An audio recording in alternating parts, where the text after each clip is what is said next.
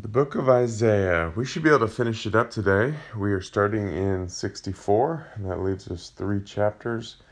And uh, th- these last three chapters are just a, a wonderful summation of, of what's going on in the world and, and kind of how the Lord deals with a, a people who He has created to represent Him and to rule and reign all creation for Him, yet who have gone astray. And He has to, you know, He has to bring together His purposes out of a people who don't represent Him any longer. And so this it starts with kind of a, a prayer from the people of God to God. Oh, that you would rend the heavens and come down, that the mountains might quake at your presence. As fire kindles the brushwood, as fire causes water to boil, to make your name known to your adversaries, that the nations may tremble at your presence. So, I mean, that the, that is what's going to happen. We've been talking recently about He will shake everything that can be shaken so that only what cannot be shaken is left. And so we see that His presence coming, the reality, His glory to be known, the reality of His life uh, becoming apparent, so that everything that's not of Him shakes and quivers at the awesomeness of who He is. And everything that is of Him also is, is shaken too, but in, you know, in fear and awesome wonder and uh, worship. And three starts talking about, you know, He's been doing these things since the beginning. When you did awesome things, which we did not expect, you came down, the mountains quaked at your presence. From For from days of old they have not heard or perceived by ear, nor has the eye seen a God besides you, who acts in behalf of the one who waits for you. You meet Him who rejoices in doing righteousness, who remembers you in your ways. Behold, you were angry, for we sinned. We continue in them a long time, and shall we be saved? So he he's saying, you know, you have moved powerfully for your people in the past, time and time again throughout the millennia, and we are now seeking you to do the same. We know that we have fallen short, but Lord, we repent and turn back to you, and we call on you to make yourself known in our day. Behold, you were angry, for we sinned. We continued in them for a long time, and shall we be saved?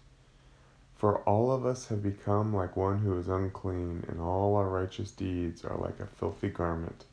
And all of us wither like a leaf, and our iniquities like the wind take us away. There is no one who calls on your name, who arouses himself to take hold of you.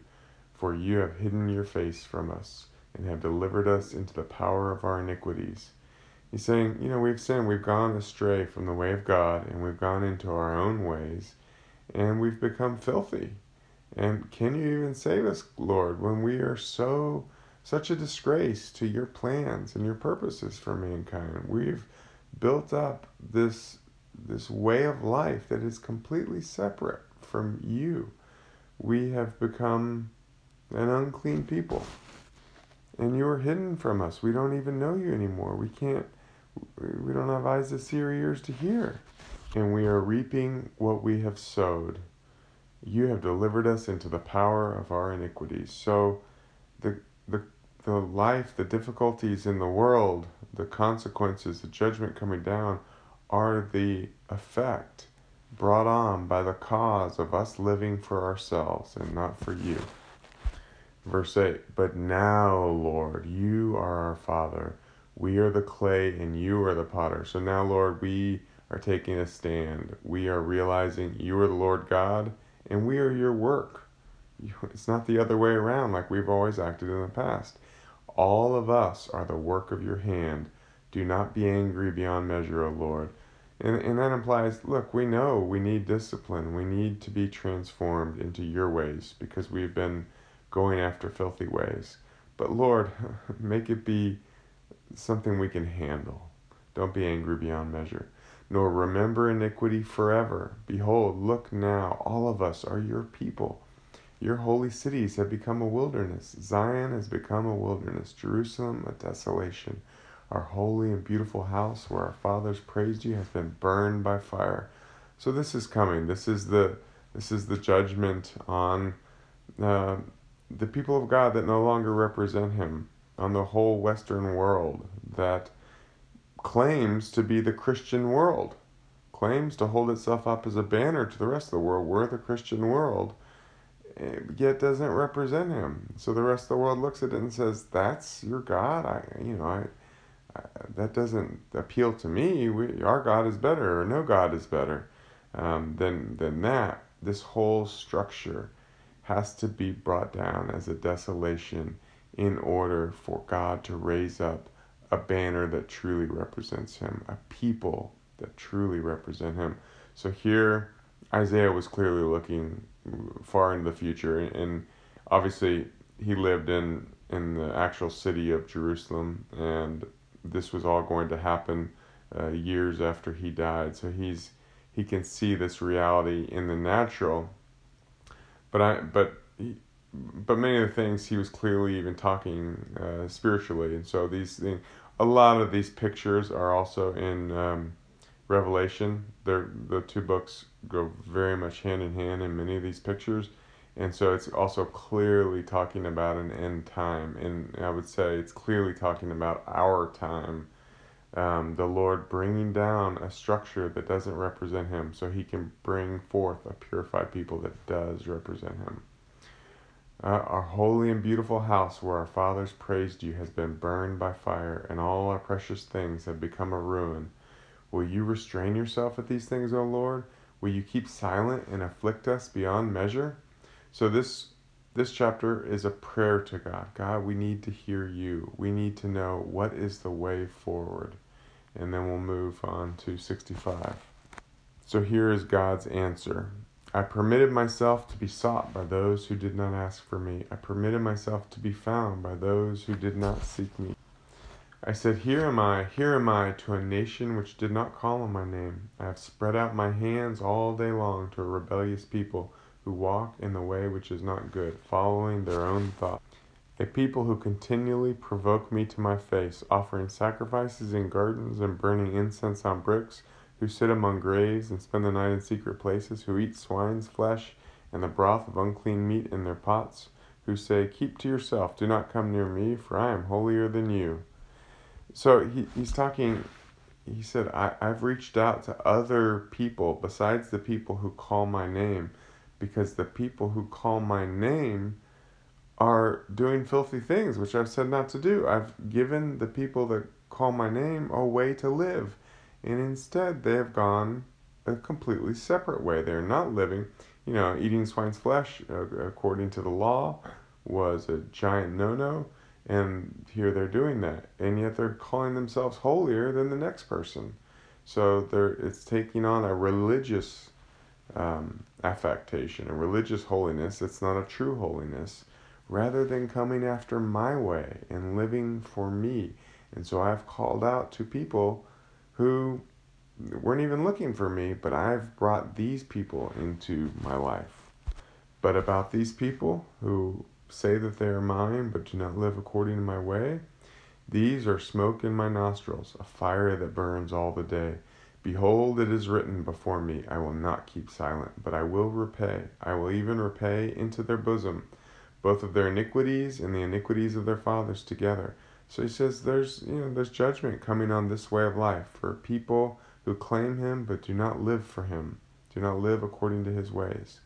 Because they have burned incense on the mountains and scorned me on the hills, therefore I will measure their former work into their bosom, says the Lord. As the new wine is found in the cluster, and one says, do not destroy it, for there is benefit in it, so I will act on behalf of my servants in order not to destroy all of them. So, this shows a remnant people that are amidst the group. And he says, I'm not going to re- destroy those, because these are my servants. These are the ones who do represent me. These are the ones who do live for me. I will bring forth offspring from Jacob and an heir on my mountains from Judah. Even my chosen ones shall inherit it, and my servants will dwell there. So, again, he provides for his own, those people that he can use for his purposes, his eternal purposes. Sharon will be a pasture land for flocks, and the valley of Achor a resting place for herds, for my people who seek me.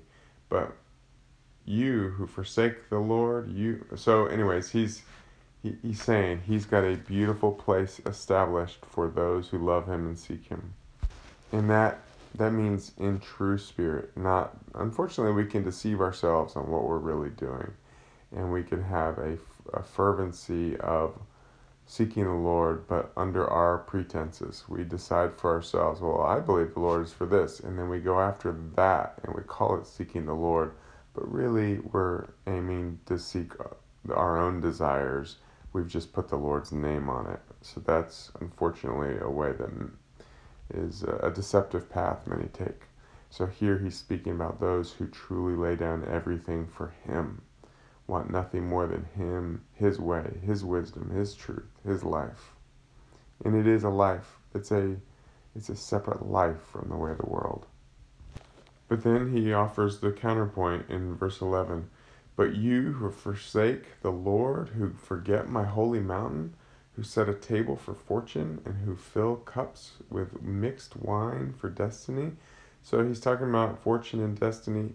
He's talking mixed wine. It, this is people who mix the way of God with the ways of the world or the enemy. They kind of mix in, well, I don't like that part of God's truth. So that I don't think that really applies. Um, that's that's just something some old guys wrote thousands of years ago, and that doesn't really apply today. I'm mixing in some of my own thoughts. And so I've got this new way of worshiping God that is really good and modern, and this is the real God, and you people are crazy zealots that that, that think the way of God that he's established is, is right. You see that, that mixture? I mean, that's not exactly how people say it, but that's it's kind of in the hearts of people. And uh, but you who forsake the Lord, who forget my holy mountain, who set a table for fortune, and who fill cups with mixed wine for destiny, I will destine you for the sword, and all of you who bow down to the slaughter, because I called, but you did not answer. So, I mean, this can also be very religious people who take every word in the Bible as absolute gospel, um, but are not open to receiving the life of the Lord, and are stuck in a religion. So their mixture is the religion, which you see, that was the Pharisees. When Jesus was coming against them, the Pharisees had become extremely religious and dogmatic in their religion and saying, we are only for the word of God, and, and, the, and the Sadducees. Each, they're more similar than different, although they had strong arguments about certain things. Um, they were very dogmatic about their religion, but they missed the living God because they had come up with their own ideas on what the scriptures meant, so that they missed God's reality when he sent Jesus as their Messiah. And it's so clear to us to read it and say, man, how could you miss this?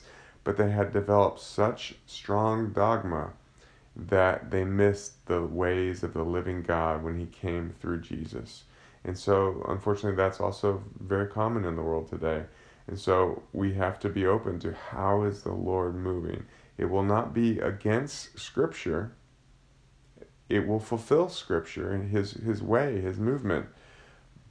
But it might not fulfill our understanding, our theology of what we believe the Scripture says, or all the extra teachings that have been piled on top of what the Scripture says.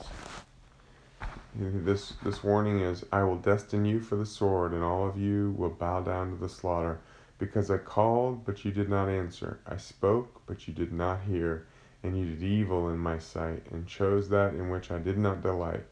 Therefore, thus says the Lord God, behold, my servants will eat, but you will be hungry. Behold, my servants will drink, but you will be thirsty. Behold, my servants will rejoice, but you will be put to shame. Behold, my servants will shout joyfully with a glad heart, but you will cry out with a heavy heart. And you will wait, you will wail with a broken spirit, and you will leave your name for a curse to my chosen ones. And the Lord God will slay you, but my servants will be called by another name.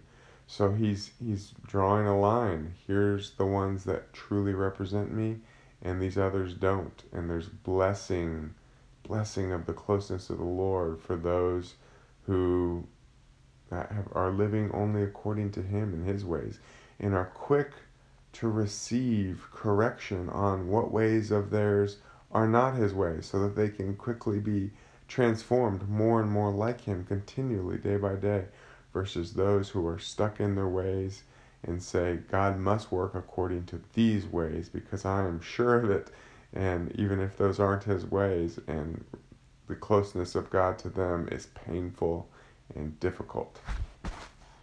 But my servants will be called by another name. There's a new reality, a new way of life here. Because he who is blessed in the earth will be blessed by the God of truth, and he who swears in the earth will swear by the God of truth, because the former troubles are forgotten, and because they are hidden from my sight. So th- this is a new people made perfect in Him, because Jesus was perfect, and they are in Him. And that perfection is all He sees in His people who have fully given themselves to this way, this life. And then seventeen, and again, this is very reminiscent of uh, Revelation as well, uh, written much later, but with the same idea. God's purpose has not changed. For behold, I create new heavens and a new earth, and the former things will not be remembered or come to mind, but be glad and rejoice forever in what I create. For behold, I create Jerusalem for rejoicing, and her people for gladness. I will also rejoice in Jerusalem and be glad in my people. And there will no longer be heard in her the voice of weeping and the sound of crying. So he's he's saying, I'm creating a new reality. My heaven is coming forth. Um, you know, Daniel foretold that in some ways in a more clear way, that as these old kingdoms crumble, which is, we're seeing the early shakings of it, if you It may not be clear to you yet that this is happening, but the whole system's coming down, and and he's bringing forth a new kingdom. It's here now, but it's in still small places, but it's ever expanding. And this, as this kingdom comes forth, um, it, it's a new reality where there is peace and righteousness, joy that that moves forward, and, and people are living together in unity in this new way of life that he's establishing, which is really the very old way of life that he originally established with Adam and Eve. And it goes on for many verses, just talking about the blessing of this life for these people in this way. And then in twenty-four, it will also come to pass that before they call, I will answer, and while they are still speaking, I will hear. So this talks about a unified, uh, people unified with God. I heard a, a teaching yesterday that was cool. It talked about the way, uh, the Hebrew word for waiting on the Lord. Um, actually, the root word of it has to do with being like braided in or intertwined with. So, you know, waiting on the Lord is not just sitting around waiting, but seeking Him, being intertwined into His life. And so we see that that here. He's so intertwined with us that when, you know, when we call, He answers. He's He's there with us because we've given ourselves totally to Him, so that there is no other way, there is no other life, just His life. And then we're on to the last chapter, sixty-six. Thus says the Lord, heaven is my throne and the earth is my footstool. When, where then is a house you could build for me? So this uh, immediately makes me think of, of Psalm one ten, where um, God is saying to Jesus, uh, you know, sit at my right hand while I make your enemies a footstool for your feet. He, this is the Lord conquering everything.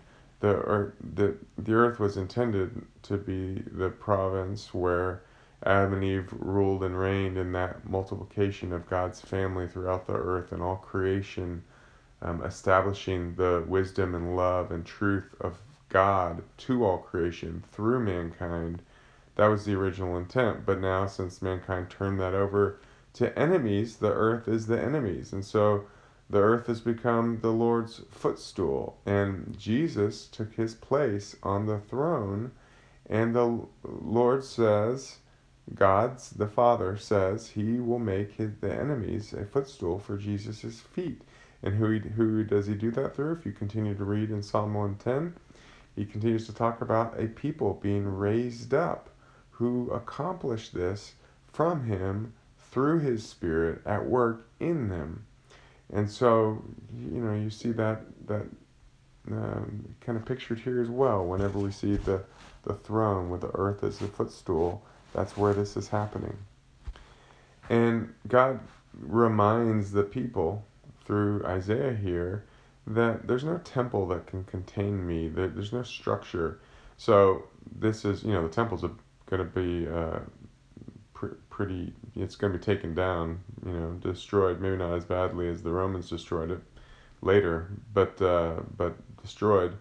And um, and he had told, you know, he told David and Solomon this even when they built it, that uh, that he can't be contained by a house. But here he's reminding them before he destroys the house that, and which uh, Jesus also did before the house that was rebuilt later was destroyed again, that where there's no house that you can build for me made of made of uh, bricks or wood. Um, for my hand made all these things. Thus all these things came into being, declares the Lord. But to this one I will look, to him who is humble and contrite of spirit, and who trembles at my word. So how is he going to make a house where he can rest? By finding those who are humble and contrite of spirit and who tremble at my word. These are the ones he can make a temple out of, living stones that make up his New Jerusalem, his Mount Zion in the world, his living body of Christ in the world. These are the ones he can use. Those who are humble, contrite of spirit, trembling at his word, seeking him above all else. Then starting in verse three, he goes on about the hypocrisy of religion.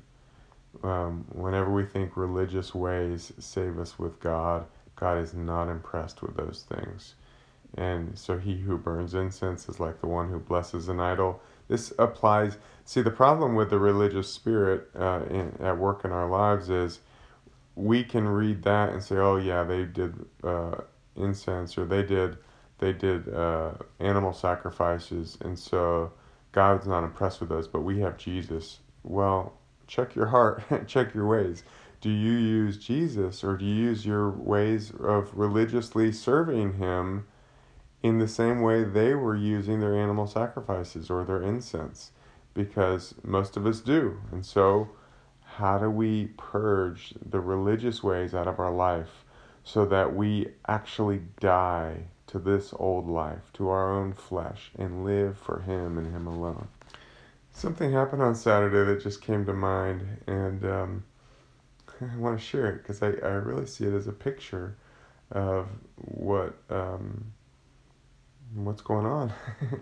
um, so, w- w- you know, when I was a kid, everyone did fireworks at the street level, and uh, it was a lot of fun. So I've really been just not happy with the way life seems to be now in this area, uh, in that there's, I mean, on one hand, it's really cool and a real a big blessing that there's this massive fireworks uh, display two, three, four times a year, less than a mile from our house at the city park. Um, we're in a suburb uh, outside of Austin, and, and um, you know, it's, the city park is less than a mile from, or one of them, but the one that they do the fireworks, less than a mile from our house, and so they do fireworks pretty often, and they're, you know, big, spectacular fireworks.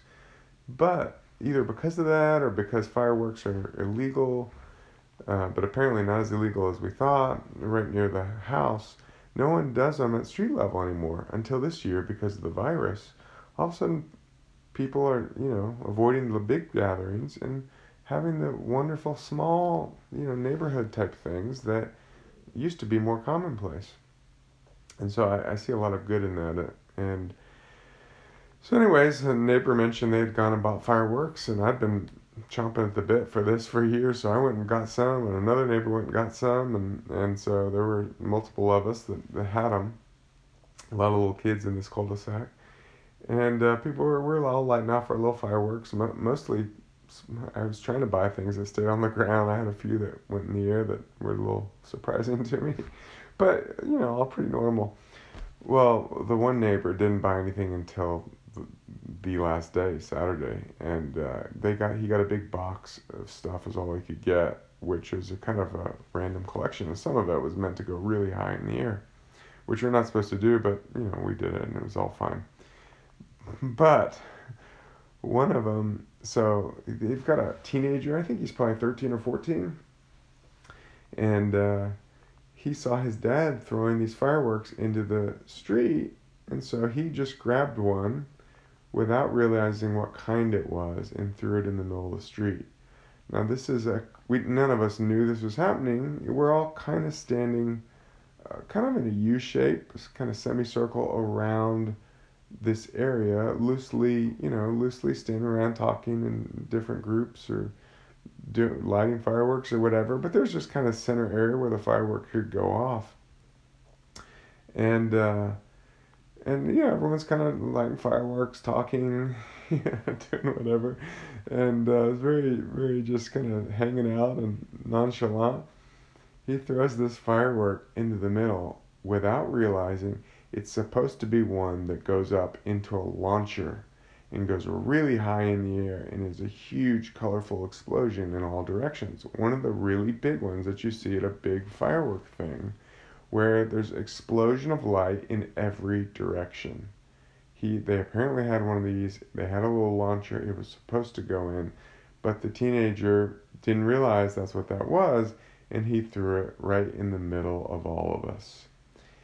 And it blew. So this is completely unexpected to everyone. Even the kid that threw it didn't know this was about to happen. Certainly none of the rest of us even knew what he was doing.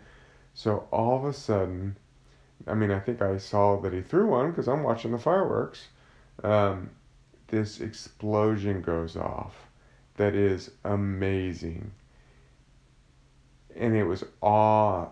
I mean, we, every single person was filled with awe. Light just streaked in every direction, between us all, up in the air. I mean, I assume some hit the ground but didn't go anywhere. But I mean, it just, it's this big ball of explosion of light in every direction, and it's streaking in between us. And we were all just in stunned silence for a second or two after it stopped. I mean, it was just awesome. But then, of course, you're wondering, did anyone get hit? Everyone's, you know, like, okay, I'm fine, but surely somebody's hurt from that. And uh, is everyone okay? No one was hit. Everything. We were all spared. It's kind of like what's happening in the world today. And I told the kid afterwards, I was like, you know, that was really cool since none of us died.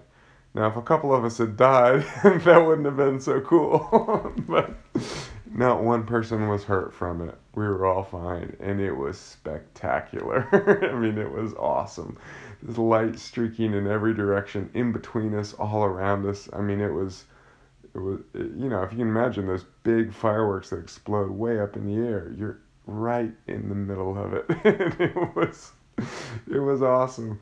But for a moment, you're filled with fear. You're filled with awe. I mean, it's really like the fear of the Lord. It's, it's, He is awesome and powerful and wonderful. And if we are willing to give our lives to Him completely, we get to enjoy the incredibleness of who He is and what He's doing, and that He loves us so much He wants us to be um, the sun playing with the fireworks. I don't, I don't know, my, my analogy might break down there, but the one um, who He uses to bring about His awesome ways, His glory, His wisdom, His love. And but if you were standing in the wrong place, you would have been hit by something that would have burned considerably. And so that's where we are in the world today, where for those He loves, he, he loves everyone. So let me backtrack that word. For those who love Him and give up everything to Him, it might be a painful process because we have to die to the world. We have to die to our own ways, our own philosophies. But He will bring us into this pure, wonderful place of love and peace and joy, and it is spectacular. Um, for those who want to fight against it, it will be painful, it will burn, it will be terrible. God says, starting in uh, three, as they have chosen their own ways, and their soul delights in their abominations, so I will choose their punishments, and will bring on them what they dread, because I called, but no one answered. I spoke, but they did not listen, and they did evil in my sight, and cho- chose that in which I did not delight. Hear the word of the Lord, you who tremble at his word.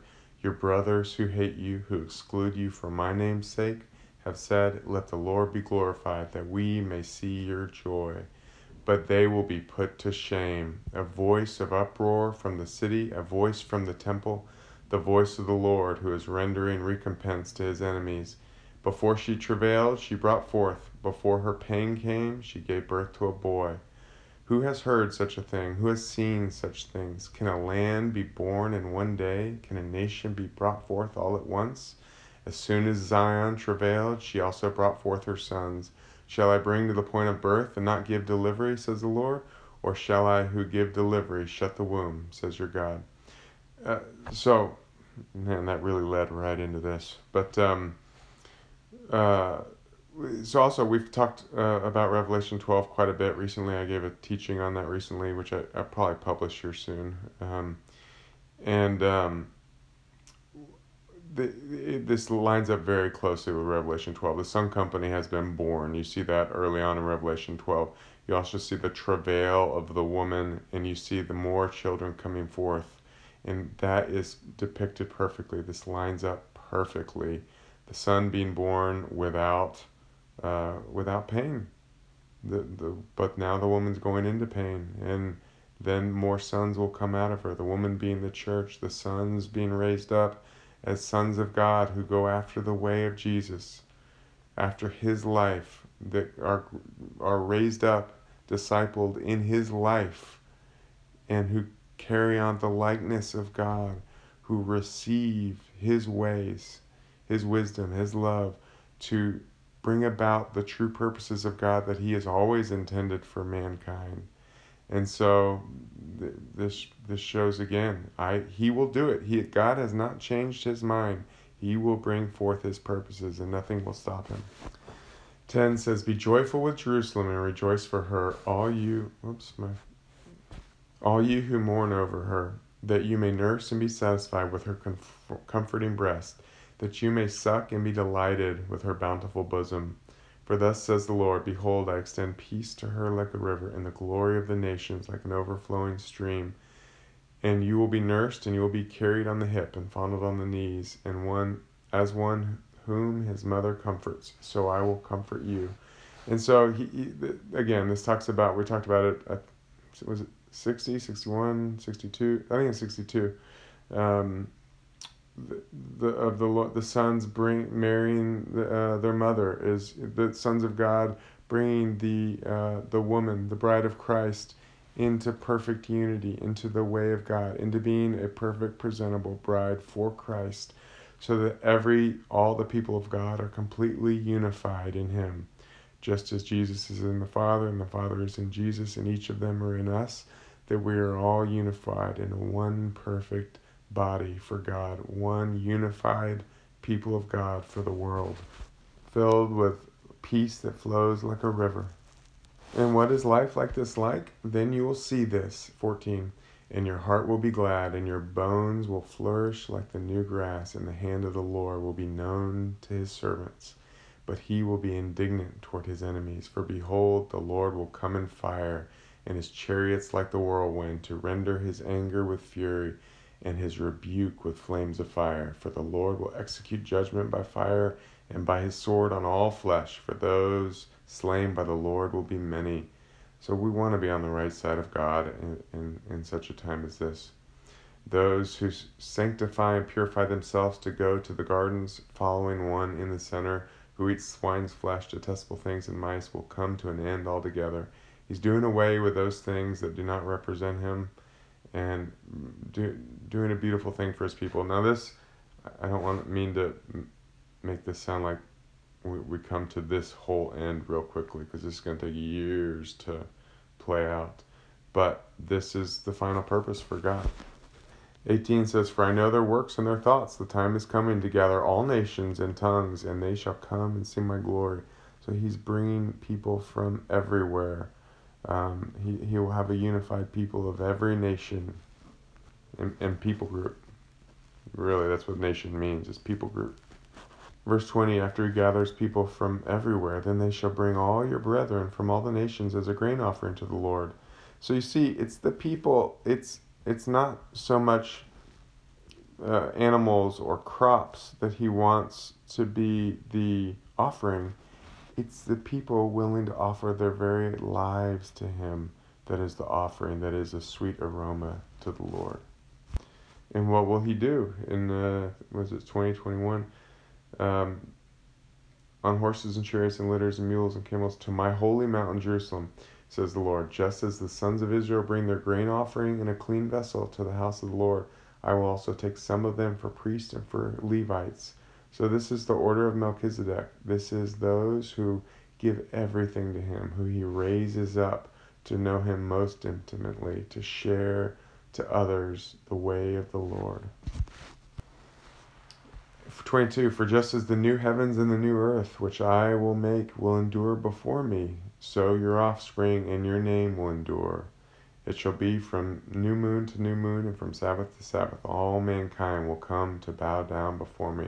So it's a unified picture of his people, all in perfect unity, knowing him, worshiping him, and receiving the blessing that is the life of God. And then he, he kind of ends on a, a a bit of a downer note. There is a way. So that's the way. That, I mean, that's that's the part to focus on. That's the part to live for. But there is another way we can choose. He doesn't force us. He always gives us free will to choose him or to not choose him. And he kind of ends a little bit on that. Then they will go forth and look on the corpses of the men who have transgressed against me, for their worms will not die, and their fire will not be quenched, and they will be an abhorrence to all mankind. Um, you know, unfortunately, some people receive judgment, and instead of turning back to God and being cleansed and healed, some people, their hearts are hard, and they want no part of it, and there's just... the judgment on those people is really, really bad. And, um, and so anyways, that's it for the book of Isaiah. Man, I hope you've enjoyed it. I have. Um, I'm actually going to, I think, do Matthew. I started looking ahead and thinking, I'm not going to want to do four Gospels in a row. So I'm going to intersperse a couple Gospels into the Old Testament. And then after Matthew, we'll go back to Jeremiah. And um, another note, I kind of did the math, and it looks like that Uh, three chapters a day. We'll get this done by the end of the year. Um, but then there's also, you know, there's some books that have one chapter or two chapters, or maybe, you know, four or five, and, and that. So I'll figure that out along the way, but probably when I come across an Obadiah that has one chapter, I might mix it with an Haggai that has two, and, and kind of go out of order that way. But uh, anyways, just a heads up on what's ahead.